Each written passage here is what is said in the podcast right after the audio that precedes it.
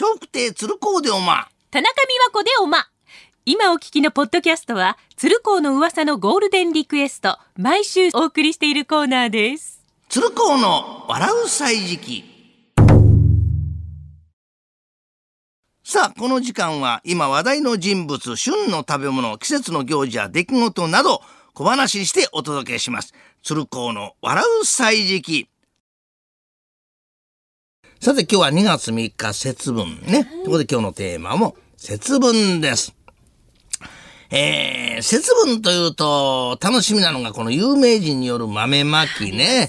今年も浅草寺、池上本門寺、増上寺、豊川稲荷、東京別院などで賑やかに豆まきが行われております。はい。父ちゃん、節分にいっぱい有名人が来るお寺にやってきたね。そうだな。うん寒くてかなわん。早く豆まきが始まらないかな。ところで父ちゃん、節分の豆って何で言ってあるの？それはな、豆から芽が出るとありえないことが起こると恐れられていてな、絶対に芽が出ないように言ったんだ。へえ、そうなんだ。それにしても、豆まきが始まらないな。父ちゃん、あまりの寒さに芽は出ないけど花が出てきた。節分の豆まきというと毎年顔ぶれに含まれるのがお相撲さんね。もともと相撲の思考には悪い鬼という意味がありまして思考を生むことで悪い鬼を踏みつけ沈めることができるとまあこれ信じられてきたそうなんですが父ちゃんお相撲さんがいっぱい出てきたね金坊みんな大きくて強そうだろ今日は塩じゃなくて豆まくんだね。おお言われてみればそうだな。ねあそこで人だけ違う種類の豆投げてんのは誰？あれは遠藤だ。遠藤豆を投げてるんだ。あっちで他の力士に豆まきの仕方を教えてんのは、あれは阿炎だ。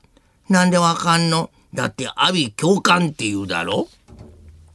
豆まきの掛け声といえば、鬼は外、福は内。しかし、鬼を祭神としている神社などは、鬼も内、鬼は内と掛け声をかけるところもあるそうです。父ちゃん、節分なのに豆買ってくの忘れたんだって。母ちゃんから聞いたのか。母ちゃん怒ってただろ。鬼みたいな顔してた。で、母ちゃん今何してんだすごい剣幕でね、父ちゃんの横窓から捨ててたよ。おいおい、それじゃ我が家は鬼は内、服は外だよ。福豆には鬼のお面やおたふくのお面が入ってる商品がありますね。父親がそれをかぶって鬼の役をにて豆まきを盛り上げますが、もともと豆まきは家長たる父親あるいは年男が巻いて鬼を払うものでした。父ちゃん豆買ってきた。なんかね、鬼の面もついてきた。それをつけて父ちゃんが鬼の役やるんだよ。そうか、でも鬼の面なんかなくてもいいのにね。おいおい、面だけにどうでもいいってわけか？剣道か。父ちゃんうまいこと言うね。ついでに言うとな、父ちゃんは面がなければ鬼の役はしない。そして節分に恵方を向いて無言で食べるというとされるのが恵方巻き。1990年代後半、コンビニチェーンがキャンペーンを行い、一気に広まっていきました。父ちゃん、今日は手巻き寿司なんだね。そうだそうだ。好きな具を自分で入れてな、恵方巻きにして、縁起のいい方角に向かって食べるんだぞ。よし、じゃあ、手巻きのお寿司の中身は、マグロ、サーモン、アボカド、厚焼き卵、焼肉も入れて、おいおいそんなに入れたら口に入らない。ああ白目向いてやんだ。えだ。ことはせけて口に入らない。金棒、口の周りが米粒だらけだ。それじゃあ、恵方巻きじゃなくて、青巻きだ。鶴光の笑う歳時期、来週もお楽しみに。